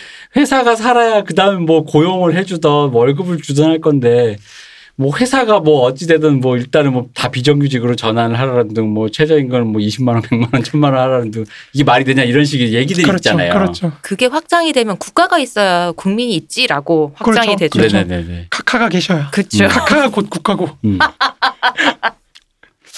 사랑합니다. 사랑합니다. 카카. 그런 시대가 있었죠. 아무튼 네. 근데 사실 제가 저번에도 말씀드렸지만 마르크스가 그렇다 그래서 노동자들이 뭐 임금 올려달라고 하지 마 이런 음. 얘기가 아니고 자본가를 욕하기 위해서 음. 니네들이 경제를 제대로 운영하지 못했고 니네들의 이윤에 따라서 경제를 운영하다 보니까 음. 정작 노동자들의 어떤 생활 수준이나 음. 뭐 복지나 이런 거랑 그걸 위해서 생산하는 게 아닌 게 된다는 거죠. 그러니까 말씀만 들으면 아까 그 생산 수단에 대한 투자에서 자본이 이탈한다는 그 국면이 제일 중요하다고 하니까 그럼 그 말을 다시 뒤집으면 그 얘기인즉슨 이 구도 안에서는 사실 일반 노동자에 대한 얘기는 고려 대상이 아니에요. 그렇죠, 그렇죠. 그러니까 당연히 그럴 수밖에 없는 것 같아요. 그러니까 고려 대상도 아니고 그게 뭐 고려해달라 이런 문제를 떠나서 자본가와 자본 사이에서의 관계에서 이 사람들이 그거를 모르겠어요. 일부러 안 보는 건지 모르겠죠. 어쨌든 마르크스도 지적했듯이 제일 중요한 건 고지점이다 보니까 어떻게 보면 자본가 입장에서는 자연스럽게 노동자는 안중에 없을 수밖에 없겠네요. 그렇죠. 자기가 일단 자본가로서 살아야. 네. 그러니까 이때 이제 지표가 되는 게 뭐 설비 투자율이 줄어드는 네. 뭐 이런 게 제일 중요하다는 거죠. 그런 의미에서 경제신문의 설비 투자율 이런 얘기를 하는 거군요. 그렇죠. 음. 그게 뭐 가동률이나 이런 거 있잖아요. 네네네. 그런 게 제일 중요해지는 게 음. 거기서 이제 문제가 생기면 사실 아무리 뭐 노동자가 훌륭하고 그래도 기본적으로 고용을 안 해버리기 때문에 네네. 더 이상 의미가 없는 거죠. 어쨌든 그런 의미에서 이제 거기서 생산 자본이 점점 이탈하기 시작하면은 네. 여기서 기술 혁신이나 이런 것도 잘 안 되겠죠. 음. 할 사람들이 없어지는 거죠. 점점 이제 뭐 새롭게 유입을 해가지고 더 많이 유입해가지고 더 다양한 이윤율 추구를 해야 되는데 그런 게 이제 점점 막히고 좁아지기 시작하는 거예요. 자본의 아, 영역이. 예. 그러다 보니까 벽이 더 높아지기 시작하는 겁니다. 음. 이윤율 저하라는 벽이. 흔히 말해서 되는 것만 하니까 분야가 더 좁아지겠네요. 그렇죠. 뭐 흔히 말하는 커피도 종류가 여러 개인데 음. 잘 팔리는 원두만 이제 갖다 놓고 그렇죠. 뭐 그렇게 되는 뭐 거죠. 그럼 잘 그 잘 팔리는 원두를만 있으면 다양화가 되면 좋은 건데 다양화되지 않고 딱 몇몇 개만 한다고 치면 예를 들어 그건 스타벅스 같이 대기업이 더 잘할 수 있으니까 그럼 점점 흔히 말하는 벽이 더 높아질 거 아니에요 진입장부도 높고 그러니까 뭐 보통 내가 카페 예전 같으면 잘 됐을 때는 내가 카페를 그냥 내 개인 카페를 열 텐데 이게 점점 개인이 힘들어지면 그런 스타벅스 같은 큰 음. 체인점으로만 열려고 한다든지 그럼 그죠 그, 그쪽으로만 수요가 몰릴 거니까요. 그렇죠. 그런 식으로 이제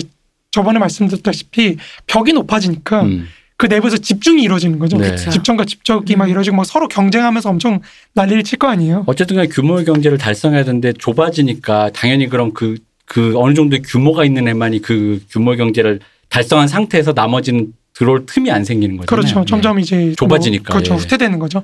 그러다 보니까 이제 이 벽을 넘기 위해서 나머지 그 남아 있는 자본들이 내가 생산에는 못 들어가더라도 음, 어디 이윤이 되는 곳이 있는지만 막 찾아다니기 시작하는 거죠. 음. 그러면서 더 큰 투자, 뭐 이런 과잉 투자라든지 뭐 과잉 투기라든지 음. 네. 뭐 이런 것들이 점점 막 나타나기 시작한다는 거죠. 그래서 마르크스가 이제 이 시기를 이제 과잉 생산 단계라고 부르는 거예요. 여기서 호황에서 그럼 여기가 생산된다는 건 뭐가 생산되나요? 자본이 자본도 그렇고 상품도 마찬가지로 음, 상품도 남는 거예요. 남는 거. 더 이상 수, 수요가 옛날처럼 옛날에는 사실은 경기가 좋, 좋을 때는 상업자본이나 이런 애들이 예를 들어 물건을 내가 떼다 온단 말이에요. 네. 음. 이럴 때 돈을 바로 안 줘도 되잖아요. 사실은 어, 그쵸. 예. 어, 어차피 나는 다시 돈 줄 거 신용이 확실하니까. 음. 근데 이쯤이 되면 이제 슬슬 어렵기 시작한 거죠. 음. 외상 안 돼. 뭐 이런 게 나타나기 시작한다는 거죠. 네네네.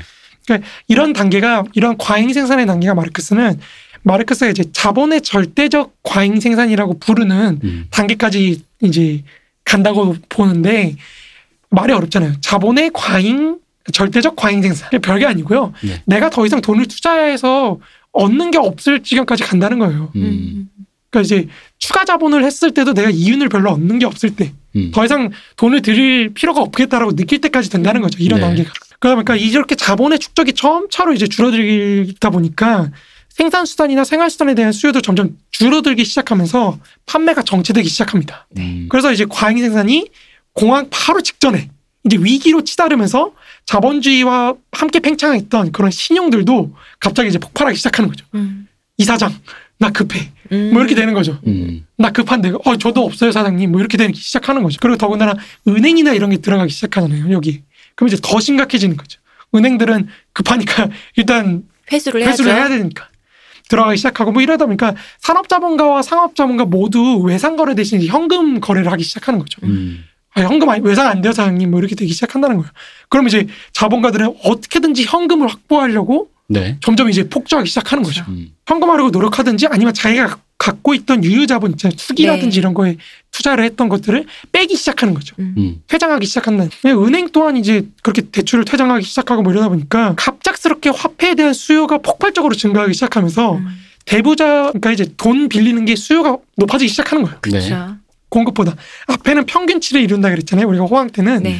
근데 저 호황이 지나가 위기 단계에 딱 오기 시 과잉 생산 딱 지나고 위기가 딱 닥치기 시작하면은 이제 이자율이 폭발하기 시작하는 겁니다. 돈 빌릴 사람들이 많으니까. 그렇죠. 음. 다돈 달라고 난리치는 음. 거예요. 네. 나 갚아야 되니까. 음. 이제 공황이 도래하는 거예요. 기업의 투자가 위축되고 노동력이 이제 대규모로 해고되고 수요가 줄어들면서 과잉 생산과 막 그냥 폭발하기 시작하는 겁니다. 음. 모든 면 모든 면에서 풍족했던 사회가 갑자기 모든 면에서 부족해진 걸로 나타나기 시작하고 모두가 굶고 있는데 모든 상품과 자본이 과잉 생산되는 시기가 오는 거죠. 상업 신용과 은행 신용이 이제 격감하기 시작하면서 우리가 딱 보기에는 고- 모든 공황이 기본적으로 그래서 처음에는 신용 공황, 화폐 공황이라든지 아니면 금융 공황 이런 걸로 나타난다는 겁니다. 음. 그리고 이제 드디어 기업들이 도산하기 시작하죠. 음. 기업들이 도산하기 시작하면서 기업이 도산하니까 당연히 돈을 빌려줬던 은행들도 도산하기 시작하면서 연쇄적인 대파국이 팍 들이닥치기 시작하는 겁니다. 이제 백마탄 기사들의 어떤 화려한 화려하고도 경쾌했던 질주는 네. 이그 사람들의 도착지가 낭떠러지였다는 점에서 음. 파국을 맞이한다는 거죠. 그러니까 이 자본주의라는 것은 결국에는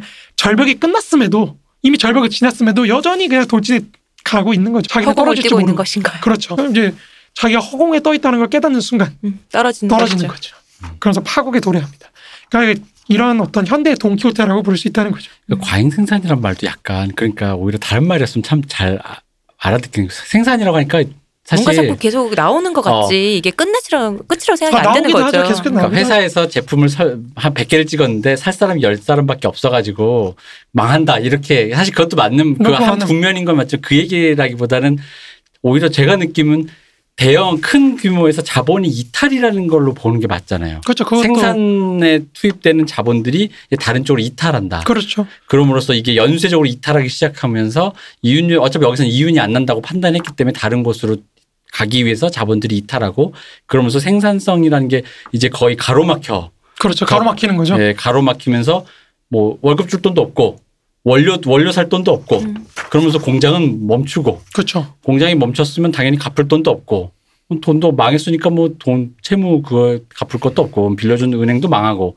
사실 이렇게 되는 건데 생산이 과잉 생산된다 그러니까 우리는 사실 그 남아 도는데 왜 망해? 그 이런 느낌이라. 남아돈다라는 느낌이 좀더 음. 강한 거예요. 그러니까 네. 뭐 흔히 말하는 아니 생수가 100만 개씩 있는데 왜 어. 물을 못 마셔? 어. 뭐 100만 개 사실 살 수가 없으면 그쵸. 의미가 없잖아요. 예, 근데 이제 그 그것만 네. 우리는 일개 개인이 돈이 없어서 생산된 아, 상품을 못 그렇죠. 산다라는 관점으로서의 과잉 생산, 말 음. 소비재의 과잉 생산을 이제 일반인은 자꾸 아주 쉽게 생각한다면 그러니까 그 생- 생산이라는 아, 걸 그렇죠. 소비재로 생각하게 네. 되는 네, 맞아요. 거니까요. 그걸 상상하니까 음.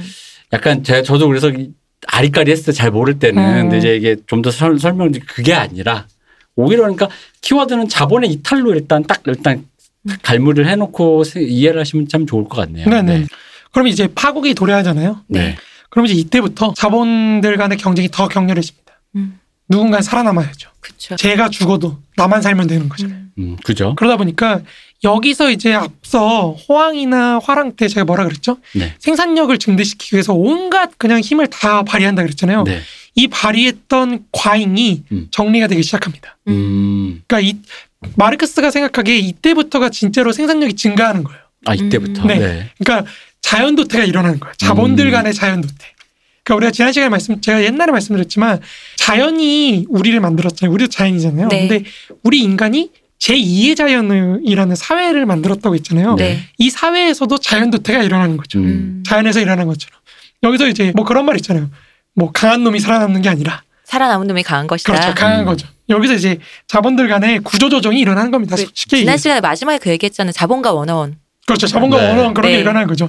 그러니까 이제 여기서 진정으로 자연에서 자연도태가 일어나서 살아남는 애들이 뭐 뒤를 이어가듯이 여기서도 이제 그런 새롭게 도입된 어떤 생산 방식이라든지 네. 기술이라든지 이런 것들이 적응하기 시작하면서 조정이 되는 거예요. 음. 그래서 이제 마르크스가 이제 그 이거를 생산의 법칙이라고까지 얘기를 해요. 이때 한번 최고 수준을 찍었으면은 여기서 이 생산력 이하로는 다시는 돌아가지 않는다. 음. 그게. 이제 최저점이 된다. 그렇죠. 그게 최저점이 돼서 그 다음은 이제 수기 아니, 수기를 주기를 시작한다는 거죠. 음. 음. 그래서 이제 자본주의가 마르크스한테는 후기 마르크스한테는 특히나 그 생산력을 일신하는 과정으로 이해가 된다 그랬죠. 단순한 파국이 아니라 그 파국을 통해서 스스로를 자기 조정하면서 더 높은 생산력으로 도달하는 그런 과정이라 그랬잖아요. 이 단계가 바로 그 단계입니다. 음. 그래서 이 공황에서 살아남은 자본들에 의해서 새로운 기술과 생산 방법과 뭐 이제 노동자들 조직하는 방법 이런 것들이 이제 도입되고 적용되면 정착이 되는 거죠. 이 뭔가 좀 뜬금없는 소리인데 예전에 하이랜더라는 드라마가 있었어요. 그게 스코틀랜드인가 거기에 그 예전 설화를 바탕으로 한 건데 그게 그러니까 굉장히 늙지 않는 전사들이에요. 근데 그 사람들이 서로를 죽이는데 내가 다른 하이랜드를 죽이면 그 사람의 능력을 내가 흡수하거든요. 어. 이 자본가들이 그런 지금 느낌이에요. 그런 그런 식으로 거죠, 그런 죽여서 그 능력을 흡수해서 거대화되고 이제 거기 그러면 이제 거기서부터 다시 이제 시발점이 되는 거니까. 갑자기 그러니까 그 옛날 하이랜더들은 죽지 않는 것에 대한 그 슬픔, 죽지 않는 자에 대한 슬픔을 노래하는데 자본가의 악어의 눈물이었단 말인가. 그런 느낌이 갑자기 동족을 죽이고 그렇죠, 그렇죠. 그 음. 크리스토퍼 레버트인가 그분이 옛날에 하이랜더 역을 하는데 참 어릴 때 봤는데 참 멋있었던 기억만. 악어의 눈물이었구나. 지금 뭐 근데 설명이 그렇게 어렵지 않지 않으세요? 네, 네. 듣기 편하시지 않나요? 그러니까 여기서 제일 좀 오늘 오히려 약간 감상적으로 조금 이제 그, 그 이모셔널하게 말씀드리면은 이 여기서 핵심은 저는 그건 것 같아요. 이 모든 경기 변동에서 자 실제 개인 노동자 인민은 항상 후순일 수밖에 없다. 이 구조 자체가. 그렇죠. 맞습니다. 아니 뭐 사장 내 자본가와 상업자 은행 예를 들어 그냥 아주 간단하게 자본가와 은행 사이에서만 벌어지는 국가 단위에서 벌어진 일이고 그게 경기가 안 좋아서 우리끼리 어쨌든 뭐, 뭐 각서 쓰고 뭐하고 하는데 그러니까 말해보면 나 내가 자본가라도 일단 우리 직원 월급 주고 안 주고는 다음 문제예요. 그렇죠. 어, 일단 그러니까 이 구조가 일단 문, 이 그렇게 그거를 그러니까 노동자가 뒤로 밀려나는 걸 뭐랄까 강제한다고 해야 될까? 맞아요. 일단 예. 내가 살아남아야 되니까 네. 자본가로서. 자본가로서 그래야 돈도 나중에 줄 거 아니에요. 뭐 어쨌든 음. 뭐줄 거 아니야. 그러니까 우리 회사가 살아야 뭐 월급을 주던 뭘 할 거 아니야. 그러니까 저는 오히려 여기서 느낀 게 뭐 공항의 프로세스 이런 걸 떠나서라도 그냥 전체 이미지가 그런 느낌이니까 음. 일개인 노동자가 여기에서 입을 대거나 주도적으로 그러니까 자, 자체 주도적으로 내가 뭐를 어떻게 하겠습니다라고 끼어들 틈이 없는 거예요. 어, 그렇고 그렇게 느끼죠. 어, 예. 그렇게 느끼시는구나. 저 위에서 지금 그왜그 우리 왜 일개 회사원 하다 보면 네. 회의실에서 윗대가리들이 뭘 하고 있는 거 있잖아. 그때 느끼는 어떤 소외감 같은 거 있잖아요. 음. 그게 느껴지는 거죠, 여기서. 아, 근데 이 구조상으로 그런 구조라서 들어갈 틈이 없는 거죠. 며칠 전에 봤던 표현 생각나요. 트위터에서 어떤 분이 했던 말씀인데 나는 그냥 162cm짜리 나사라고. 그러니까. 그 말씀이 생각이 나네요. 그러니까 이게 여기서 약간 그 느낌이 드니까 약간 오히려 그러니까 뭐 자본가 개인의 욕심, 자본의 탐욕 이런 어떤 얘기보다는 구조 자체가 그런 걸 강제한다라고 느껴졌어요. 어, 그러면 잘 전달된 것 네. 같아요. 음. 노동자 저는 아까 왜냐면 그래서 이해가 안 됐었거든요. 왜냐면 맨 처음에 과잉 생산 그런 얘기를 처음 들을 때는 아까 말씀 소비재 얘기 생각하니까 네. 노동자 기준으로 생각을 하니까 내가 노동자니까 잘 그 구조 프로세스 이해가 안 되는데 아 이게 지금 노동자를 빼고 지금 얘기하는 거다라는 음, 느낌이 그쵸. 드니까 이 판에 우리가 없구나라고 하니까 그러니까 외려 확 이해가, 이해가, 됐어요. 그렇죠. 예. 물론 이제 그렇다고 해서 노동자들의 소비가 뭐 아무런 의미가 없다. 아, 그건 그건 아니- 아니죠. 그건 예. 아니죠. 음. 어쨌든 최종적으로 누가 소비를 해야 네. 이게 상품이 굴러가는 거잖아요. 그러니까 이제 이 구조적인 강제가 그러니까 이 프로세스 자체가 내가 숟가락을 댈 때가 일단 없다라는 거에서 오는 뭐랄까 약간의 그 절망감, 소외감, 섭섭함, 기타 여러 가지 감정이 막 좀 몰려오네요. 애초에 없었구나. 그러니까 이걸 그렇죠. 발견했을 때 마르크스의 생각이 아 그래서라는 생각이 드는 거예요. 음. 그 다음 얘기가 아 음. 그래서 그러니까 여기 요, 요 부분이 저는 오히려 굉장히 어 되게 핵심 같아요. 음, 그러니까 당신에게 마련된 그러니까 당신이 능동적으로 뭘 할 수 있는 자리가 없어요. 그럼 어떻게 해야 되나? 노동자가 조직해서 창을 들고 우리가 조- 던지며 우리가 주체가 될 수. 그러니까 그래서 주체라는 말이 새롭게 와닿는 거죠. 음, 그런 의미. 우리가 주체가 되어서 뭔가 할 수 있는 거가 돼야 된다. 주체화가 돼야 된다. 맞습니다. 네, 주체 사상 아니고요. 아, 진짜. 네. 십계명 아니고요. 그러니까 이제 이처럼 자본의 어떤 이윤 추구가 네, 과잉 생산과 네, 이윤율 저하라는 벽을 만들어내는 거죠. 네, 그러니까 네, 네. 지금 이제 한 바퀴를 보신 거예요. 한 바퀴 음. 사이클을 네. 보셨는데 여기서 끝에 생산력이 더 높아진다 그랬잖아요. 네. 그 생산력이 높아진다는 걸 결국엔 자본의 유기적 구성이 높아진다는 거거든요. 음. 더 적은 노동력을 사용할 수 있게 됐다는 거거든요. 네, 네. 그럼 이제 다시 이윤율 저하라는 벽이 더 높아진 거겠죠. 그렇죠. 그렇죠. 얘는 다시 돌아가는 거예요. 처음으로 다시. 그러니까 자본주의는 이런 식으로 계속해서 자기 내부에서 한계를 계속 높이고 또 그걸 극복해 나가는 그런 과정을 겪는다는 거죠. 어떻게 보면 좀 바보 같다고 할 수도 있고 어떻게 보면 또 대단하다고 할 수도 있고 계속 도전하는 음. 그런 게 대단하다고 할 수도 있고 그러니까 그런 의미에서 계속해서 자기가 만들어낸 벽을 넘어가면서 생산력을 높여나가고 사회주의로 넘어갈 수 있는 기반을 만들어낸다고 마르크스는 파악을 했던 거예요. 자본주의는 끊임없이 나와 싸우고 있군요. 그렇죠. 나는 나와 싸운다. 싸우고 있다. 거기에 내가 내 자리가 없더라는 거지. 야 나랑도 좀 싸우자 했더니 너랑 지금 시간이 없어. 제가 파악한 건 이 부분이에요. 저희는 어. 애들이랑 겸상 안 합니다. 이런 맞습니다. 느낌으로. 아니 그게 아니라 그러니까 그 사람을 나쁘다 보다 그러니까 자본을 나쁘다 보다라기보단 그럴 틈이 없다로 음. 느껴지는 거죠. 지금 잠깐만요. 지금 급하거든요. 어, 급해요. 지금 제가 지금 급해서 지금 그쪽과 지금 뭐뭐 약간 이런 느낌이 드니까 이 순환하는 자본의 이 어떤 뭐랄까 이 굴레랄까요? 이게 좀 되게 약간 어, 다른 의미로 보면 굴러가는 수레바퀴처럼 약간 어 왜 그런 거 있잖아요. 왜 빠르게 굴러가는 수레바퀴에 손 어디다 집어넣어야 될지 모르는 느낌처럼 아 그렇죠. 약간 잘못 이렇게 집어넣으면 손 잘리잖아요. 그러니까요. 빠르게 선풍기에 굴러가면 어떻게 넣을 수가 없으니까. 그러니까. 뭐 빠르게 굴러가는 컨베이어 벨트나 선풍기 날이나 어쨌든 그런 느낌 같은 거예요. 여 근데 손을 넣, 넣긴 넣어야 된단 말이죠. 그렇죠. 한번 넣어야 된다는 우린 노동자는 그러니까 손을 넣더니 갈려나간다는 표현이 여기서 아니, 아니에요. 네 이렇게 그렇군요. 그래서 이제 사실은 공황이라는 거는 네. 기본적으로 마르크스가 볼 때는 그러니까 자본주의 뭐가 위협적이냐고 그랬을 때 음. 사실 과잉 생산 자체 그러니까 자본의 내재해 있는 속성 자체도 물론 공황을 낳을 가능성이 있다는 점에서 자본주의 위협적이긴 하지만 네. 가장 위협적인 건 역시나 이윤율 저하가 제일 위협적일 수밖에 없다는 거. 음. 그게 계속 벽을 만들어내니까. 근데 그렇다고 해서 제가 계속해서 말씀드리지만 이윤율 저하가 곧바로 공황으로 직결되는 건 아니에요. 아 그렇겠죠. 예. 예. 예. 그러니까 굉장히 많은 매개들이 필요한데 음. 그거를 제가 최대한 여러분들 좀 이해하기 쉽게 좀 이렇게 순화시켜 놓은 거예요. 왜냐면 이게 그 크게 봐도 과잉 생산론이 있고 음. 과소 소비론이 있고 네. 불비례설이 있고 음. 뭐 이런 여러 가지들이 있습니다. 공항에 대한 예, 예 이윤율? 저하설도 네. 있고 뭐 이런데 그러니까 원인을 찾는 게 그런 거예요. 네, 그러니까 네. 마르크스는 이렇게 한 바퀴 돌리는 어떤 순환으로 해보다 보니까 이 원 모양에서 어디를 원인으로 잡느냐에 따라 사실 다르게 보이잖아요. 음. 전혀. 그러니까 그런 거 마찬가지로 불비례설도 뭐 여러 가지가 있는데, 음, 이제 저는 사실 어떻게 특별하게 뭐 지지하는 것보다는 그냥 여러분들이 이 전체 사이클 한번 알고 계시면 혹시나 불비례설을 주장하는 설을 만나더라도 음. 아, 이런 의미에서. 그러니까 불비례설 같은 거- 경우에도 아까 자본들이 막 서로 경쟁이 치열하다 그랬잖아요. 상, 네. 상대적으로. 그런 과정에서 각 분야들 간의 비례 관계가 제대로 성립 안 하는 거예요. 음. 어느 부분에서는 더 투자가 많이 일어날 수도 있는 거거든요. 음. 또 어느 부분에 투자가 적게 일어날 수도 있는 거고 이윤율에 상이하니까 그러다 보니까 불비례가 나타나고 뭐 거기서 이제 터질 수도 있는 거고 아. 또 이제 지난 시간에 83화 일부 시작하기 전에 요 말씀을 해주셨잖아요. 네네네. 네, 네. 그러니까 또 마찬가지로 과소 소비, 노동자들이 너무 소비를 못하게 되는 요인 때문에 또 터질 수도 있는 거고 음. 또 반대로 너무 많이 상품을 생산해서 그렇죠. 너무 남아 돌아서. 그렇죠 너무 남아 돌아서 터질 수도 있는 거고 정말로 음. 불황이 찾아왔어. 그러니까 그런 맥락에서 여러 가지 설들이 있을 수 있다. 그것만 네. 좀 알아두시면 좋을 것 같아요.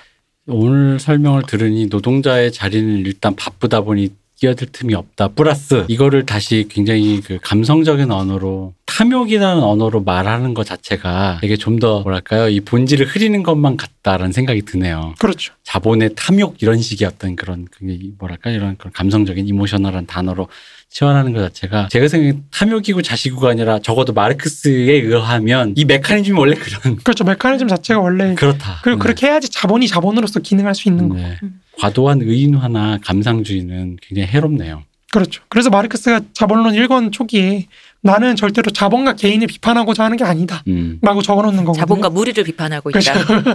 계급이라는 게 어떻게 굴러가는지 그런 걸 이제 보고자 한 거였죠. 이상의 설명을 들으셨으면은 이제 이윤율 저하라는 게 네. 혹은 과잉 생산이라는 게 공황 뭐 이런 것들 어떻게 서로 관계를 맺고 나타나게 되는지 그러니까 그런 게 이제 자본주의적인 어떤 생산의 재생산 과정이 한편으로는 자본주의 파국을 낳기도 하지만 다른 한편으로는 구조조정을 해가지고 더 높은 생산력으로 음. 자본을 이끌고 가는 네. 그러니까 그런 그렇게 이제 사회적 생산을 더 높게 더 크게 이뤄내는 그런 과정이었다는 거. 그리고 동시에 우리가 계속해서 지- 강조를 하지만 자본의 축적 과정은 생산력의 축적 과정이기도 하지만 동시에 예비 프롤레타리아 혹은 프롤레타리아트를 창출해서 계급 관계를 축적하는 과정이기도 하다는 거. 음. 그러니까 새로운 사회를 위한 주체를 창출해내는 과정이기도 하다는 거. 그러니까 그거를 이해하시면 좀 더 좋을 것 같아요. 이게 마르크스가 사실은 전생에 걸쳐서 말하고자 했던 부분이거든요. 음. 기본적으로 이제 우리가 다시 지난, 지난 방송 처음으로 돌아가자면 마르크스는 이제 기본적으로 파국이라는 거를 강조하는 관념에서 이제 후기로 가면은 자본의 재생산, 축적 과정 이거를 중시하는 과정으로 이제 생산력이 어떻게 네. 축적되는지 그거를 더 강조하는 방향으로 나아간다 그랬잖아요. 그리고 그거에 따라서 이제 삼세계론의 내용도 달라지고 음. 혁명 전략도 달라지고 뭐 이렇게 된다는 걸 말씀을 드렸는데 사실 이거는 가장 근본적인 원리인 거예요. 음. 그러니까 우리가 여기서 앞에서 은행도 얘기하고 뭐 이자율도 얘기하고 네. 이랬지만 사실 이거 굉장히 추상적인 차원에서 얘기를 한 거거든요. 음. 그러면 이제 우리가 사실 이런 일반화된 공황의 가능성, 그러니까 우리가 어떻게 다룬 거는 상품의 내재에 있는 사용 가치와 교환 가치 대립. 이게 좀 더 발전하면 뭐가 되는지 그랬죠? 상품 일반과 화폐의 대립이 된다 그랬죠. 그리고 이게 더 발전하면은 생산자본과 유통자본의 대립이 음. 나타난다 그랬죠. 이 상태에서 공황의 가능성에 대해서 지금 얘기를 한 거예요. 네. 이 상태에서 공황이 터졌을 때 이런 식으로 터진다. 음. 그럼 이 원리가 실제로 가능성이 아니라 현실성으로 더 나아가서 필연성으로 나아가기 위해서는 아무래도 우리가 지, 지난 시간인가요? 지난 시간에 말씀드렸던 그 자본의 3대 시장 네. 이런 것들의 관계 속에서 어떻게 나타나는지 그걸 한번 필연성으로 끌어올려져 가는 과정을 이제 다음 시간에 한번 보려고 합니다. 네. 다음 시간에 그럼 우리 이제 더 더디어래 드디어 그렇죠, 세계 드디어. 공황 하나요? 세계 공황을 하는 거죠. 음. 여러분 드디어 세계 공황 이걸 보시면 코로나 이후 어디 어느 타이밍에 매수 타이밍을 삼성전자 아실 수 있을 거라고 이렇게 또 약 팔아서 근데 이거는 사실 공황이라고 하려면 지금 코로나 이 사태를 네. 이게 말- 우리가 봤지만 사실 호황이라는 굉장히 이상할 정도의 축적 충동이 음. 나타나야 되거든요. 네. 과잉 축적이 막 일어나고 막 투기도 하고 막 난리를 쳐야 되는데 옛날에 저희 방송할 때 제가 했던 표현이 있어요. 버블버블하는 그렇죠 버블버블하는. 요런 때가 어, 와 있어야 표현. 되는데. 네. 근데 이제 저희는 이미 그 전부터 불황을 갖고 있었기 그쵸. 때문에 전 세계적으로 사실은 지금 사태를 공황이 올 것이라고 그렇죠. 하기는 좀 무리가 있다는 예, 거죠. 그렇죠. 음. 근데 이렇게도 표현할 수 있죠. 집이 가난해서 우리 집에 고기 반찬 할때 전쟁 겪으신 세대가 팔자 좋은 줄 알아 이것들아라고 하면서 우리 집 가난해서 불행하다 생각했는데 할아버지 생각에는 지금은 호황이다. 나 전쟁 때 풀뿌리 캐 먹었다. 할아버지 할아버지 전성기는 언제입니까? 시방이요. 풀뿌리도 소화시키던 그때. 요새 경로당에 젊은 애들이 많아. 어. 그러니까 말 그대로 코로나 이전의 불황이 호황이었더라 사실은. 아, 그럴, 그- 그럴 수 있죠. 라는 느낌. 뭐 어떤 세대 어른들에게는 그럴 수 있죠. 그렇죠. 네. 그렇죠. 네, 실제로 뭐 듣기도 하는 얘기니까요. 그런 음. 얘기는. 음, 그래서 뭐 이제 그런 뭐 모르겠고요. 어쨌든 어, 삼성전자 매수 타이밍은 내일 알려드리겠습니다. 네, 감사합니다. 오늘 고생하셨습니다, 문쌤님. 오늘 저기 마르크스적 애널리스트 문세님께서 수고하셨고 내일 또한 강남구 저기 집값 상승의 요인과 변동 가능성에 어, 대해서 맞아요. 강남구 나와요. 강남 나올 거예요. 나와요. 부동산 얘기할. 어, 또 말씀드리겠습니다. 내일 내일 또 되는 방송 네, 문쌤님 고생하셨습니다. 고생하셨습니다. 대표님 고생하셨습니다. 감사합니다. 감사합니다. 쉬우셨습니다.